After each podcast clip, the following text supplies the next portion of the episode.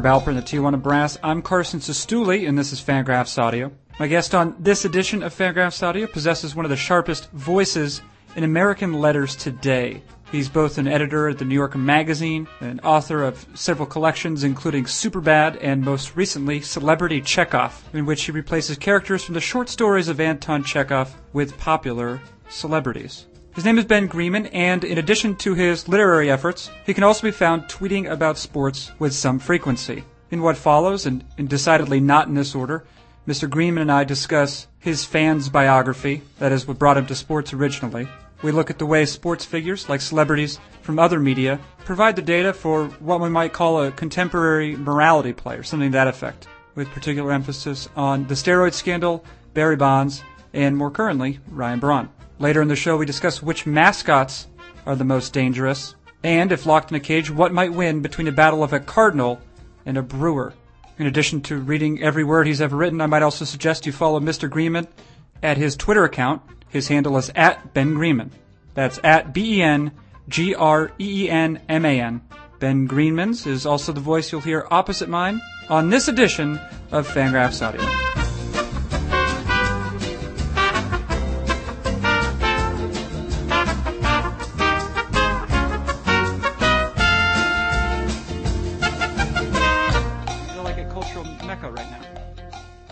Know it's like calling the White House or something. Uh, it's uh, yeah, it's it seems good. We had our holiday party yesterday, uh, last night. The magazine did. So today people are a little bit subdued, maybe. But uh, other than that, it's it's everything that you would expect. Dramatic speeches. Oh yeah, like in the hall, often people will stop halfway down the hall and turn and just declaim a whole piece, um, just as a way of trying it out. But it's uh, yeah, I wouldn't say uh, sometimes dramatic speeches, sometimes just speeches. Now, the the way uh, with which I first became familiar um, with your work was through Superbad, which is a book that is was put out by McSweeney's, I believe. It was. Yeah, and that book is excellent. That book, uh, that book, I was a younger man than I am now, probably about about ten years younger, and that book, in the way that uh, good books do, uh, um, it it uh, in, it, it was able to show me that there are certain things that you could do with prose um, that I you know that I hadn't seen anywhere else.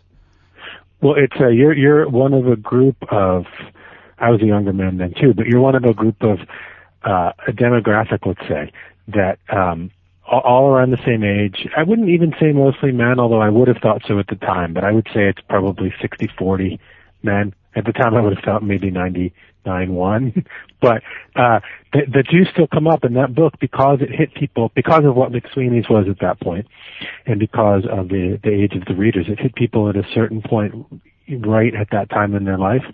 And it is really, it's rewarding and then sometimes kind of surprising to see how that book has stuck. And, you know, the other books sometimes were, uh, targeted more at normal adults or, you know, they, they, people handled them differently. But that book really has, uh, I don't know, I guess cult, cult, uh, survival for people in, in their brains.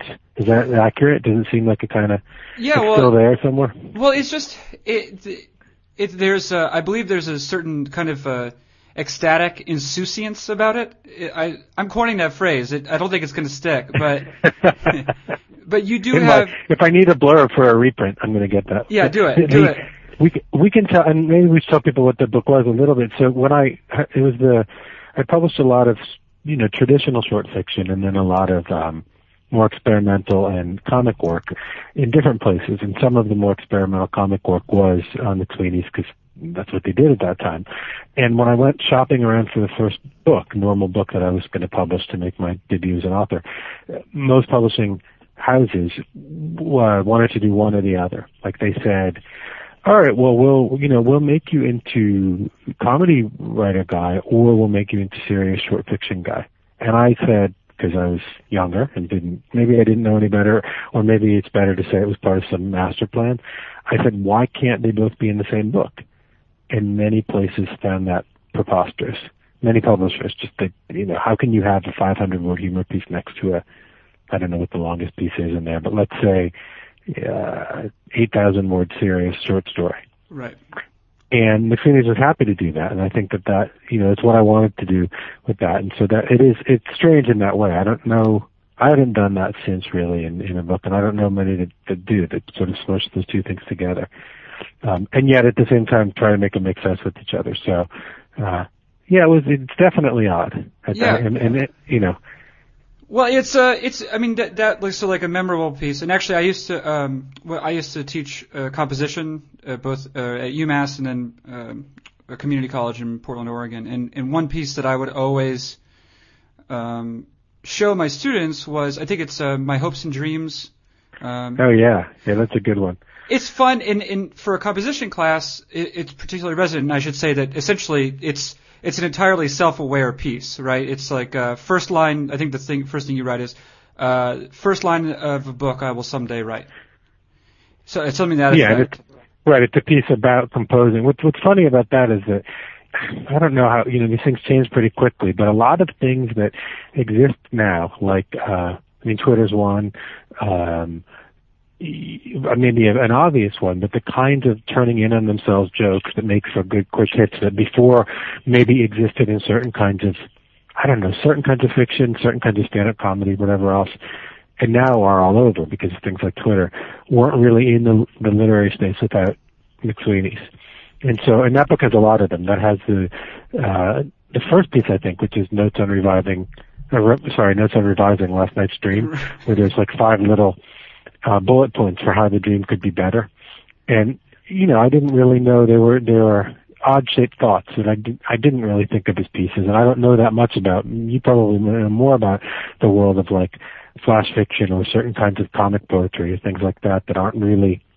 It's hard to get them literary uh, um, standing because they they they do different things than what people traditionally expect. They're they're more like Borges or more like Andy Kaufman or whatever than what literature traditionally does. They're not they're not particularly emotional maybe in the traditional way. So yeah, I mean that was a great it was a great time for all that kind of writing and to get it all collected in one place was was good and now it's a book and it exists and you have it and I have it. Uh, yeah. It, well, it's a question of packaging too, at some level, right? Like if you're trying to sell something, if you were a publisher, you need to describe it in X number of words so that people understand what it is. Your sales force. It's, yeah, I mean, as I've gotten to be an older author, totally. That that's there's less freedom. I mean, I I could probably do another book like that, but it would have a cost in terms of like right momentum and and uh, redescription, let's say, that it didn't at that time. Right, and you have It's- it's- taxes to pay. Exactly, children. right, It, children. it, it's um, it's the it's the kind of freedom, and and you know different authors use it different ways, but it's that freedom of the first book, where sometimes for that for an author it's the you know very prominent first novel, but if it if it does everything it's supposed to, it defines you in a certain way, and you have to do other works that if they're not like that, you have to explain why they're not like that. And so, for you know, that since that was the first book, there's a lot of freedom built into that book to sort of do whatever I wanted. It's it's not uh it's on a gift certificate still. I don't know that there's any good way to use it over and over again. you It's uh, nice to know that you can do it. yeah, no, you. I believe at that time you were already at the New Yorker. Is that the case? Yeah, I just got here. I got here in 2000, and I think is that 2001. I, I I haven't been here for that long, but yeah, I was here already. And how did that happen? Uh, so you know, pre Superbad, how did how did you find your way to the New Yorker? I uh let's see how far I should back up. I started after college. I was a newspaper reporter and a film critic in Miami for a weekly paper, and I did that for a couple of years. And then I thought that I, I, I don't know that I missed academics, but I, I thought I did. I was wrong. I went back to get a PhD that I didn't finish in literature, and then I uh, burned out of that in three years and came to New York City as a as a freelance journalist. I was writing a lot of fiction, trying to get it published, having some success getting it published, but didn't, you know, I had no idea what kind of career it was or could be or how it might crystallize. And so I started doing a lot of freelance work and got to the New Yorker through that. I had written a number of, um, talk of the town pieces for them and a, and a editorship came open and they, a guy who I knew through writing the pieces said you should go in and apply for that. And it was the sort of traditional, you know, I went in, they asked about it. It was a, an editor job rather than a writing job, which has turned out, I think, to be great in a lot of ways. But it um, it was straightforward, you know, very normal. Now- I remember the first. Yeah. Oh, go ahead. No, well, I was just going to say, uh, sort of, uh, apart from that, that um, you know, I have to have a, a pretense of some sort to to invite Oh, yeah. To invite Okay, you so onto the the podcast. so, but the pretense on which I've based uh, the this invitation is that you tweet now. You tweet quite a bit about sports. I do, and I and I, well, I- I've always been a fan of the, all. I would say equally all three major sports that we have here in the, you know, in our world. I'm not an expert at any one. Uh, some years I would say basketball is more interesting. Sometimes baseball, sometimes football. In the last few years, football's moved up in the rankings a little because I have two sons who are 10 and 7, and football's the only one that they can play in the house. It's hard to do the, I mean, you know, like in full view of me in the living room and drive me nuts and it's noisy, but it's hard to do baseball because things will break. And it's hard to do basketball because I'm not going to hang a hoop in the living room. So, but yes, and I, and I, I- I would say I'm always amazed by expertise. Like, you know, Fangraphs is one example of that. People who really know what they're talking about and analyze stuff because that's not how I approach it. Um, I'm uh, an engaged casual fan. I watch a lot. I talk about it, make jokes about it, but I don't know that I totally understand. I mean, I know the rules of all the major games, but I don't. I'm amazed when I hear people who actually really understand it. You Yeah. know, who who analyze it. Now, I, I don't think I think it would be fair to say that, well, more broadly, your approach to literature and then and then your approach to to your commentary on sport is not necessarily what one might traditionally think of as the as the sort of New Yorker slash Roger Angell approach to it, which is sort of you know viewing especially baseball, right, which is kind of uh, you know the virtues of which for Angell are you know the the slow pace and the you know the the the richness of the the pitcher batter confrontation and essentially expanding from from moments like you know expanding those into paragraphs and chapters etc uh, your approach is is a little bit different. Um, you want to sort of say like uh, comment briefly on kind of how it is that you interact with the game? Yeah, I'd, I'd say for me it's a, I mean it's a respite from the normal writing. So so whereas in the normal fiction at this point, as the fictions evolve, like I did a, book of short stories with HarperCollins last year called What He's Poised to Do, and those are those slowly unfolding moments. But they're not. I mean they're not about baseball. They're about you know relationships and normal life and conflicts. So given that that's what I'm doing in that work, when I go on Twitter and I'm making jokes about sports or politics, the two main things that I'll make the jokes about, it's a totally different experience for me. It's it's very reactive and very sort of in the moment. It's related to I do these um musicals that I've done for years for McSweeney's and for the New Yorker, these fake celebrity based musicals. And uh I guess there's some uh maybe at some level there's some sort of moral agenda, like finding fools and and making them suffer in sports or in politics. It's maybe at some level if there is a guiding principle. But I years ago there's this Elysian Fields quarterly. I don't know if they still publish. It's a literary magazine that does only baseball themed stories. And uh they years ago I had a very serious, straightforward story in about baseball in that journal. Uh probably oh it might be a decade now that that was in there. And it's very normal, but I don't. Yeah, I mean, generally, I'm, that's not how I'm going to use sports or politics because the, my the fiction work has become more about uh fiction stuff, people and relationships. So it's basically just to take shots. I mean, we, we're lucky because we live in a time when Adam Dunn is the punchline to almost any joke. So in that regard, you could do what you want, and you know, people are. There's lots of targets in an average year. Yeah, and I want to and I, I want to get to those musicals in a second, but it might actually help uh, just before we enter into the, the some of the, the work you you have done that, that might intersect with um, interest that um, readers and listeners of Fangraphs might have. Is uh, could we get could we get a brief uh, sporting biography from you? I guess. I, I, where like where are you from and, and what were your your baseball A fan, a fan biography. A fan biography, Uh, okay. sure. Yeah. Uh, well, I grew up in Miami. Um, when we did not really have any baseball, it was all the Dolphins at that point. We had no basketball and no baseball. I now live in New York, but my family going back for generations is from Chicago, and that's or the reason, or maybe one of the reasons that my baseball tastes, at least, are pretty straightforwardly Midwestern. It's it's it's it's White Sox, Brewers, Cardinals. You know, as a as a fan. Um, so in that sense, this was a good year and a, and a bad year. You know, great for the Cardinals, bad for the White Sox, mixed for the Brewers. Good, good up until recently, let's say. Um, yeah. And it's you know, I growing up in Miami, I mean, I I, I followed it all the time. I, I the year, the year that I followed the most, you know, that I was the most closely tracking everything, reading every box score was probably 1985, which was a a good year for it. That was the uh the I-70 World Series, the Royals cards, and Wade Boggs hit close to 370 that year, and Gooden won the Triple Crown, and that was the year I think that I think that Rose passed Cobb finally to, to go ahead at 41.92. So, that, you know, that was the height of my every single day read every single box score and go talk to friends about it. Um, that was during high school, and then you know over the years some of that falls off, and then there's different ways to do it. Now it's through podcasts more than box scores.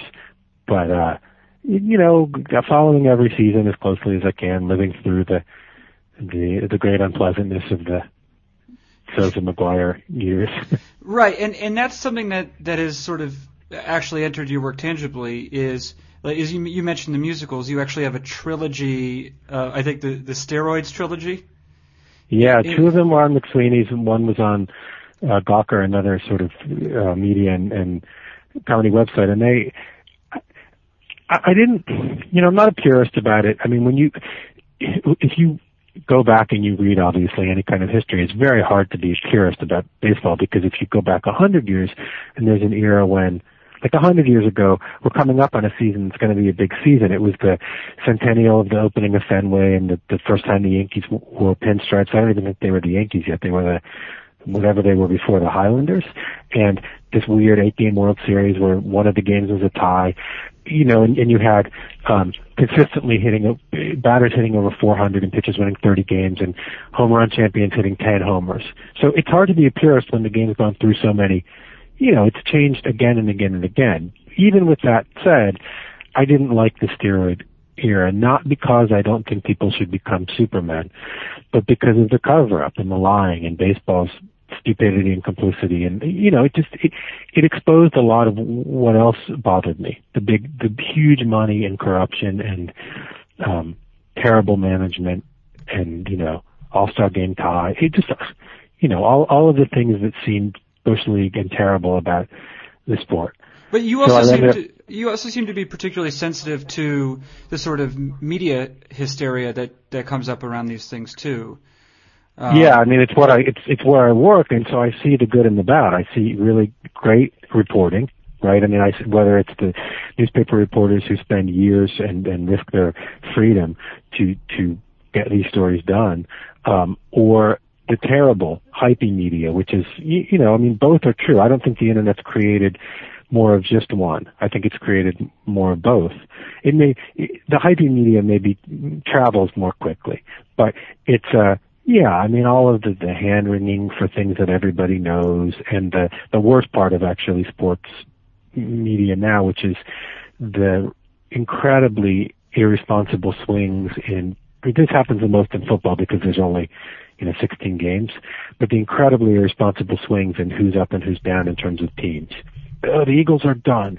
Oh, the Eagles are resurgent. You know, that I can't stand that. Just let the games play out. And so, in the steroid case, there was just a lot of really great coverage and really terrible coverage. And so these musicals, which they're fake current events musicals, I don't know anything about actual musicals. I understand that they're plays that take place in front of people where some of the action is communicated via singing, but I don't I'm not sure of that. And so I, but I make fake ones that are basically just these rhymes, uh, plays that rhyme, and they imagine what would happen if these events, whether it's OJ, uh, number one OJ killed people, um, that, or, um, what's another, or Mel Gibson when he got pulled over and he was drunk and he, he called the, the policewoman sugar tits that, that I'm not, I, am I allowed to say that? I'm well, yeah, you could say, yeah, keep saying it, definitely. Sugar bleep. Um, and so celebrities and then sports is of course increasingly part of that celebrity culture. I mean, I guess it always has been, but now more than ever because of uh, wonderfully damaged human beings like A-Rod. Uh, you know, it just becomes this sort of circus. And so the steroid trilogy was it was a particularly good circus. I, I've one on uh, the original hearings. You know, the I'm not here to talk about the past. I don't slash I don't speak English hearings. Um, the one on McNamee and and then one on Bonds more generally because those all seem like great, you know, just fantastic displays of human greed and dishonesty and backstabbing, you know, selective prosecution, all these things. Well, it's interesting because uh, the most recent, I think, book length collection you've produced is the um, is the Chekhov stories, celebrity. Chekhov? Yeah, that's last that's last October. Yep. Right, and and for me, there's there's no shortage of parallels between the your work in the musicals and the celebrity Chekhov. Uh, because essentially, uh, I mean, I guess if we could say if Chekhov had one skill, he had a, a number of skills, but if we say the thing that sort of distinguishes itself in his stories, he's just really adept at distilling the human experience into relatively brief stories. And yeah, he was yeah, he was five tool. He, he, I, right? Probably, would you say? They say that's still five tool. They're still five tool players, right? They still, yeah, five, yeah, said, five tools. Yeah, yeah, yeah. I haven't said something that's a 15 year old joke, right? Um, it's, uh, yeah, I mean those exactly, and I, and there's some sports in there a little bit, not not as much. It's more, um, it's more actors and you know celebrities, people that don't have any visible skill. But his, well, I took the original Chekhov stories just to give a little background for that book. It was a joke originally. I had done one.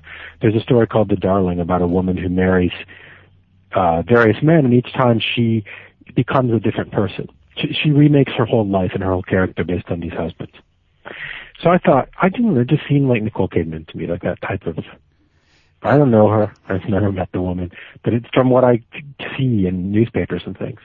So I started writing a series of these, and I did it as a joke, but Harper Collins, the publisher, lo- loved the idea for a book. And the Chekhov stories originally are very satirical. They're about, you know, the, the local, uh, the, the local government official who, who t- takes on power in a way that's comically, uh, you know, that, that just is not very self-aware so it seemed perfect for these things. And and I think I probably could do a whole set just of sports. I won't but I all these characters are in sports too. I mean look it's just you know. Well the thing they have in common right is that it's these sort of I, I mean uh, and I'll borrow from uh, Roland Barthes uh, I guess famous essay on wrestling which is that like there are these you know they have these uh, these really conspicuous and few details, right? That kind of uh, scream like you know, the, in some way are distillations of of the human comedy or tragedy, however you see it. But it happens. I mean, it happens with sports in the same with with you know big name athletes in the same way that it does. Um, especially athletes who are probably gaining notoriety for reasons other than their play on the field, uh, in the same way that it does with celebrities. You know, so like, um, you know, you have a story about uh, uh, Nicole Richie and Paris Hilton, and then you know a couple stories later you have one about Tiger Woods, who um, you know who's uh, I guess off the course. Uh, you know, exploits are pretty well known. But that's the same thing that's going on with Bonds too, right? It's just these very high profile um, stories that actually seem to just be new details to to a story that it's been around for much longer. Yeah, and they get flattened out. I mean, these people get denied inner lives for the most part. I mean, I guess you, if there's some really good journalism on somebody like I don't know Dykstra, that you start to see everything that's inside and that people suspected or or sensed spills out, and you see the, the complicated layers of the people. But for the most part, it's in their interest to seem kind of flat right? I mean, this is the the cliche about sports cliches. They just get up there and deliver a couple of bland comments, and and the thing is, it's not always that. Sometimes there's other models of that. There's the the funny guy, you know, the the clown, the Brian Wilson, who, and and it's not. They're every single one of them because they're human has to obviously be much more complicated. We just never see it. It's not in their interest to show it. It's not in the team's interest to to have it come out, and and the giant business surrounding the team. So they get like celebrities, they get you know package their products. They're they are their, their brands, and so it's you'd probably, you know, at the time because of the way that project evolved, I was thinking more on the entertainment side. But certainly because there's just so much money, it, it confuses me. Like, uh, not just you know Vernon Wells money, but like Josh Willingham just signed yesterday or today with the Twins, and he, that's a guy. You know, it, it, I don't know, like a 255 hitter. Last year he hit 29 home runs, and he gets 21 million over three years. It, it just seems right. There's these weird distorting um, factors about celebrities and athletes. It's like a magnet, and you move it toward the, the you know, like a monitor, and then the picture goes crazy. It's, there's no real way to, to, to digest it in, in a sane way when you think about, you know, as the Pujols contract is coming together. That's not a number I really understand, right? I mean, just it's like a, it's like as much money as goes to a nation. uh, yeah, well, no, that yeah, that is true with Pujols. Uh, you know, you you find a situation where he could give away um, 250 thirds of his contract and still do still be doing fine. Yeah, uh, he'd be fine. Yeah. Right, and he'd be rich, not just fine. He'd yeah. in a restaurant probably still, yeah. another restaurant. Yeah. Um, well, actually, a, a, sort of thing that you've that you've been doing um, recently, a, a, project you've been doing, I think, over the past year, that um, would resonate and and uh, maybe anger. Actually, uh, we'll have to see. Uh, some some of our listeners is let's hope for anger. Yeah, let's do it. Well, anger sells, right? So hope, hopefully, anger is uh, a project you've been doing with graphs, though. Uh, these sort of self-aware graphs, and I'll, I'll give an example, and and then you're going to fill in all the blanks. But one, um, like one is a, is a graph you have. It's a bar graph, three bars of increasingly, uh, you know, increasing height and and the the bar the the graph though is just a measurement of how long it took you in to color in the bars. Yeah, exactly. And, yeah. and another one is like um, it's called uh, well, there's one called uh, how much I had to manipulate the data to make it seem like things were looking up.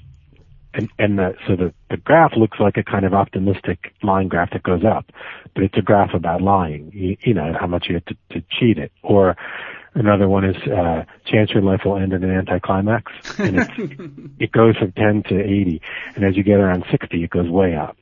And so it's it's a uh, this grew out of I, am working on a, a novel for for HarperCollins, and there's a minor character in there. Not that minor. He's a friend of the main character, who's a chart artist. He makes that's his. He's a gallery artist, a museum artist, but the thing he makes is charts, these kinds of charts. And I thought I should probably make some so that I have some sense of what this guy is. And then I, because it's my stupid personality, I got obsessive about it. This, by the way, I should say regarding baseball is why I don't do uh, fantasy and why I don't gamble because I would become as insanely obsessive about that as anything, and it would ruin, it would totally derail my my life. Yeah, yeah. I would probably like I'd, I'd I'd lose the house. It just it would all go. Don't do that. But Don't I, do it. I won't. I yeah. can't. I've, I well I I played rotisserie, you know, early rotisserie in eighty four, eighty five, 485 in high school, and uh, you know that's even that I wasn't. I didn't know as much as some people like who were in the leagues. And that made me mad, and then I would over prepare. It just wasn't. It wasn't good for anybody. But so these graphs, I started doing them as a joke earlier this year, and they took on the life of their own, and they got there's hundreds of them now, and and they again, I, I maybe this will anger Fangraphs people, but but I, it's a real distinction because real data I like. I've always been interested in. I was like a math kid early on, and I like that kind of stuff. But I also know how manipulative some of it is, and how fake it is. You know, you whatever, and like every anything, uh, infographics about the economy or, or stupid uh, graphs in magazines that don't say what they're supposed to say. So I, I defer that I think real real statistical analysis is great and probably advances the case a lot.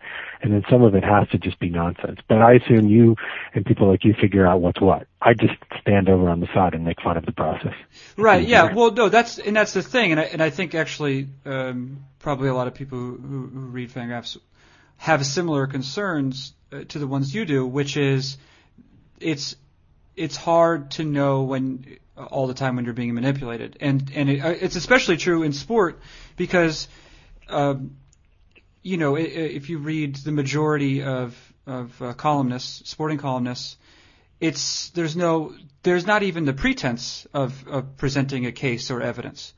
right? And so I think right, that, it's just opinion, right? Right, it's just opinion, but it's but it turns out a lot of the things that um, a lot of the you know any of the arguments you can make you can support them with with data. And i guess if if fangraphs is trying to do something it's trying to and I, and I guess like you know are, would become legitimate uh, if every time you know we we do this well in an article is to to make a case and to using as much empirical evidence as we can.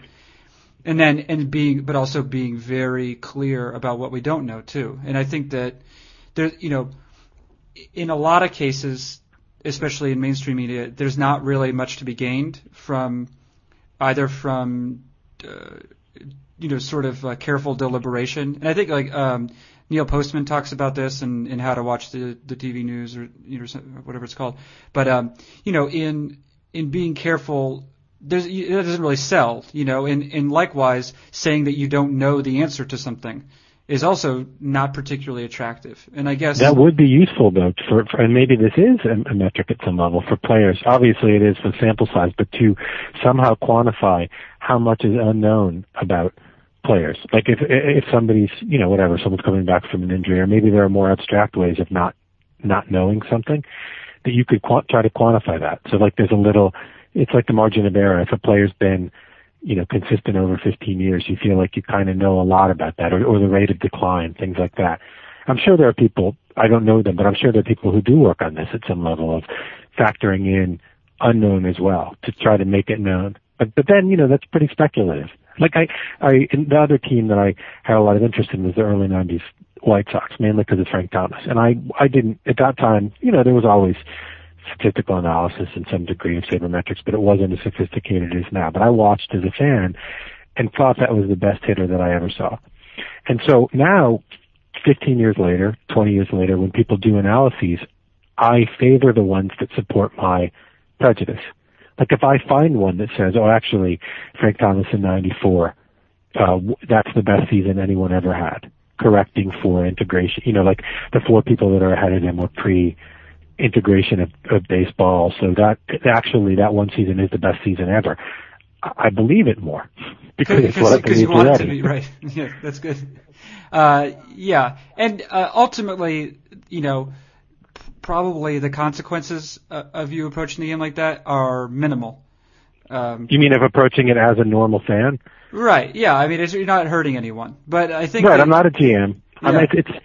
Well, do you feel like it's changed the way you watch? Significantly, or or uh, either improving it or detracting from it, or or is it just not? You can't even recover what it was like before that. Um, I think it it helps me. I, I don't know. You watch. I watch a little bit more sanely. I also. Um, and you need to know this about me, Ben Greenman, forever and ever. Uh, so I was, I, I grew up in in uh, New England, and I was a very um, dedicated Red Sox fan uh, through the time when they won the World Series. But it was impossible to return after that. Uh, not not like a conscious decision, but just just because. Um, For you. Right. The chances the chances that like in 2005 the season was going to be as good as 04 were they were impossible, and it still hasn't you know become it still hasn't reached a point where if they won the World Series in 2012 it wouldn't be as as entertaining. And so uh, actually now I live in uh, Madison, Wisconsin, and so um, the Brewers are an easier team to like because um, Wisconsinites are some of the kindest, gentlest people in this country, and they love being from Wisconsin. So it's just like more of like participating in a cultural phenomenon, you, you know, more than watching that. So from that point of view, and also the fact that the Brewers were good, it's easy to cheer for the Brewers, I guess. But um, did you you jumped off Red Sox because you could you didn't like success, or you thought there could be no better success? This is the crisis. Well, yeah, I mean, it was just a, an identity crisis. Uh, it, again, it wasn't conscious. I just didn't feel the same. You know, it, uh, cheering for the Red Sox in 2005 or 2011, it's just the same feeling of um, I don't know. It just whatever I was going to invest in, like the payoff was never going to be as great. I guess. It's it's interesting because my whole family's from Chicago, and they so I, I as a as an adult went back to grad school in Chicago in the early 90s and picked the White Sox over the Cubs because I liked at that time I liked the team better. And my family in back generations is split between Cubs and White Sox depending on if they were suburbs on the north or in the city on the south. But I agree that if the if, if Theo does manage, let's say in the next three years to get a series for them, It's not the same at all. It's not the same team. It's not the same experience. It's not the same culture. And it would be great in some ways, but in in a way, I think kind of sad. And I don't know whether, it's, you know, you don't want to say that because you hope for the best, but it's not quite the same thing. Yeah. Because then, as you say, you know, right. then you need a follow up. What's what happens the year after that? Do you keep your free agent? You know, it's it's a little different. Yeah. Yeah, it is.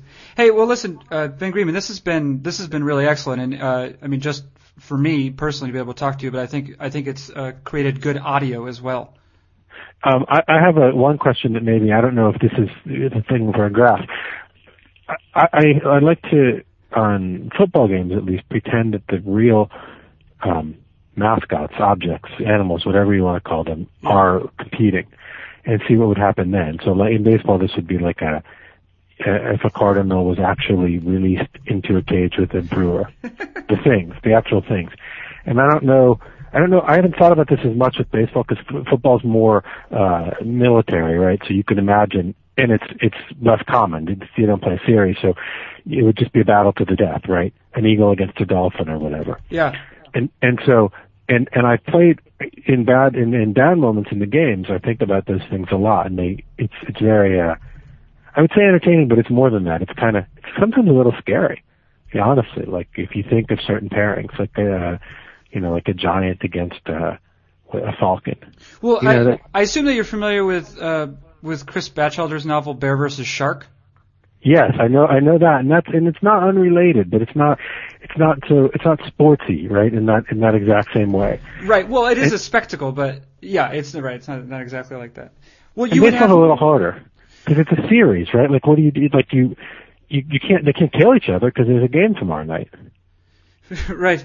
So, I mean, what what of all the mascots in in baseball, what do you think? Well, I, I was thinking about this a little before, and I don't know. What do you like? What occurs to you is the best? Some of them are kind of. I don't think a sock. I don't think a sock's going to do much.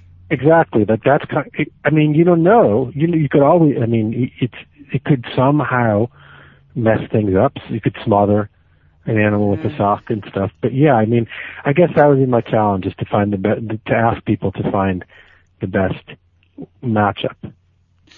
So I don't for, know. For the most competitive match or for, or for the most, um, the, entertaining? Sort of most destructive? Yeah, the, the most destructive. Yeah, yeah, exactly. The most, just historically, and then maybe there are even dead teams that, that are, you know, like crazy teams that I don't know about, mascots from the 19 teens and 20s that that are even better. Well, the Colt 45s um, would have would have been.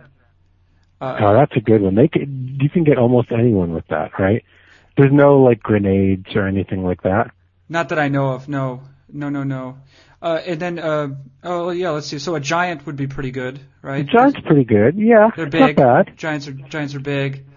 A Dodger's not that good, really, when it comes down to it, right? Right, and in fact, I believe they're trolley Dodgers. So yeah, it extends the action, but you don't.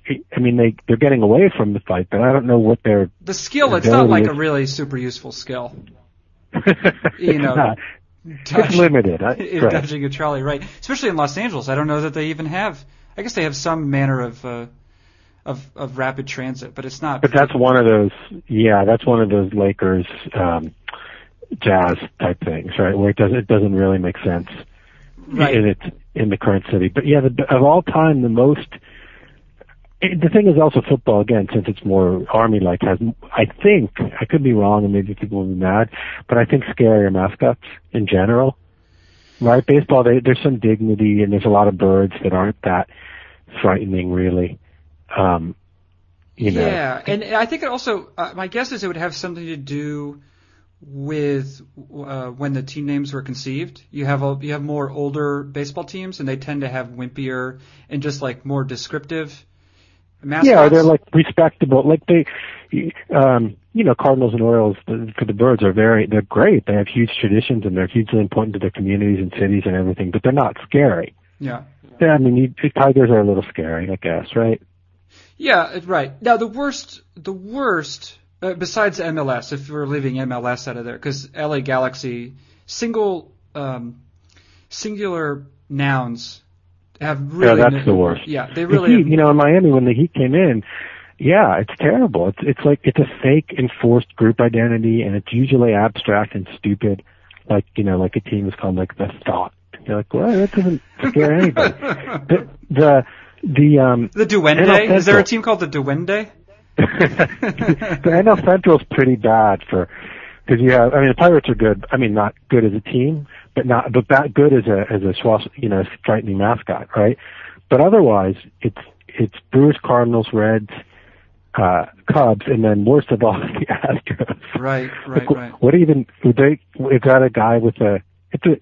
It's not a guy with a, like a space gun. It's just a star. It's just a star, I guess. Yeah, right. It's weird. The, another another terrible one I think is the Raptors, Toronto Raptors. Oh yeah, but they, but in fairness, it's a scary thing. It just isn't credible. Right. That well, because it was the product of like a uh, a Toronto Star or Sun or whatever papers there. They had like a contest. And Oh yeah, that was a contest. Yeah, it's it's a case where crowdsourcing does not work. And uh, um, the most interesting, I think, in this whole thing would be, and I would they'd never win, but I would like to see it as the Twins because that would just be that that's funny, right? Yeah. Like I would enjoy seeing like like uh, two twins against like uh, see some of these are like the Rockies. That's a new name, and I don't really care what that is. Right. It's Yeah. the region. It depends. If the twins were, uh, I mean, if one of them were willing to give up his life, then he could sort of serve as bait while the other one attacked. You know. Like the Devil Ray comes after him, and then the other guy, or they're not the Devil Rays anymore. The Ray comes after him, and then the the other twin is like lurking with a knife and gets the Ray. Right. Or alternatively, and uh, they could, if it was a pair of a pair of buxom lady twins, uh, they could seduce. Uh, It seduce in most cases. That never occurred to me, but like the Braves, right? Like they, one of them approaches the Braves. Yeah. Yeah, Braves. yeah. How you doing? You're looking you're looking like a racist stereotype tonight. You know? Yeah, yeah, right. I really sympathize with your plight. Yeah. it's um, yeah. Well, it's. I mean, it, I, I. It's hard to imagine a that that however many minutes we spent we spent on this, but to b, um, other people haven't thought of it. It must occasionally occur to people just when they see the, you know, the game description and it says, you know, whatever Marlins against Phillies, but. But Philly's just a see. It's, it, it's kind of screwed up. You're right. It's you know what it is. It's how old some of the names are. yeah. and that they're so built into the community that they they weren't mar- they weren't thought of as marketing right away. So they're not things. Right, yeah, they right they weren't something. Actually, there was a, uh, an episode I remember of Cheers in which Shelley Long somehow became like an expert uh, I'm I'm definitely distorting this, but she became like a, a she was giving betting tips and they were always right. And then someone asked her her secret, and she said she would just guess the mascot that would beat the other mascot. Ah, that's interesting. So, Yeah. well, well, hopefully, I didn't get this from Shelley Long. That would be sad. like way back, if I trace it back, I don't think so. Yeah. And well, if so, I- it was the last thing I got from her. what was it? If if so, that was the last thing that I got from from her Right, but there was so Nothing much else before that. Before. But that's a whole separate uh podcast. Yeah. Right. Yeah. Well, it really would be the writers of Cheers, and they're- those are those are definitely not the worst writers around. That was a that was a strong American sitcom for years. Of course. For Yeah. years, it was a mainstay. It was a the mainstay of whatever night it was the mainstay of. Right. Yeah. I think it might have switched around. I, I don't know. Yeah. Um, So, uh, yeah, and then the Red Sox centric. Uh, Indeed. In fact, uh, I'll tell you something that I don't know if I've ever told uh, anyone else besides my wife. Is my aunt uh, is actually you know the opening credits there where it shows people walking in front of uh, in front of the Cheers building. My aunt is one of those ladies. she's in the, so she, but no residuals or anything. I don't know. I don't think. I don't think she. Uh, uh, I mean, she's quite wealthy, but I'm. I'm sure it's for other reasons. So she's literally been on TV more than like anybody that you know, because she's on every single time they show Cheers anywhere in the world. She's on just for like a second. Yeah, that's true. Yeah, yeah, yeah. Yeah, more times. Yeah, Yeah, like Regis. She's like Regis. she's just like Um, Regis in, in a lot of different ways that we don't need to go into. So excellent. Well, yeah, I, I will. So that's the last thing. Is just the the. I'm trying to think of the scariest matchups, and uh, I think baseball kind of lets me down in that regard. Yeah, it's not helping you out. He's not helping you out. Yeah. Switch to MLS though. At least it'll be absurd. Yeah, and like hockey's pro- hockey's pretty good too because it's more, you know, it's more violent. Right. Um, so yeah, so I don't know. It's not a big baseball. I mean, what what news is there? There's just a couple signings today. I didn't check, but just a couple minor Oh, you're killing me. You, you know, I should. Uh, You don't have to know. You Just- could just pretend it's a different day. You could pretend this is the pool Pujols day. Say like oh that. yeah. Oh, big news out of St. Louis today. ben Greenman. yeah. Yeah. Well, then, uh, uh, then I'd have to explain why it took me two weeks to put it up, up the podcast. you just that's easy after the fact. You just go back to the beginning and you record a little thing saying, Yeah. I was traveling, seeing every park or whatever, so I wasn't able to get this out. Right, every every park, right in the middle of winter, like everyone does. you know, there's actually uh, tomorrow's podcast is one. Uh, it's a player that might appeal to you. Uh, his name is Fernando Perez. Um, he's he was he played uh, briefly for the Rays and his um, was uh, spent part of last year in both the Mets and Cubs minor league system. He's the first baseball player uh, to be published in Poetry Magazine uh, during Oh his yeah, I, I playing, playing do. career. I remember uh, he um he. I remember reading something that he was saying about Ashbery. Right? He's like a uh, yeah. And did, did he write? Are they baseball themed or not? I don't. Some are. Oh, I don't. Yeah, I don't know actually. Uh, but I know that he studied. Yeah, he studied creative writing at. Uh, he studied creative writing at uh, at Columbia when he was there. So Huh. that's something that not every baseball player does. Sharp guy though. It's uh. So that's done. You recorded that one already. Yeah, I re- yeah, I recorded that yesterday. But it didn't matter when I put it up because he's in China and won't know anyway. What's he doing in China? Just uh, things that uh, people do, I guess, when they go to China. He's got a friend who's making a, a documentary there, and he's just hanging out with him. Oh, so he's not, it's not like he's playing. It's not like winter ball in China. So Right? Yeah, he just wanted to go to China and, knows a dude there from college. Um, excellent. so he can just do that. Yeah, well, the, well, the whole yeah. I mean, the baseball poetry thing is there's a lot of it. I mean, that, that's a whole separate series, right? That's all separate series. That's tomorrow's podcast when we have Ben Greenman on again to discuss poetry and baseball. well, I'd, I'd have to prep for that one. Uh. so excellent. All right. Well, it's uh, yeah, she was great. hey, yeah. Well, this was a lot of fun, uh, and thank you for joining us, Ben Greenman. Uh, thank you. All right, that's Ben Greenman. I'm Carson Cistulli. This is Fangraphs Audio.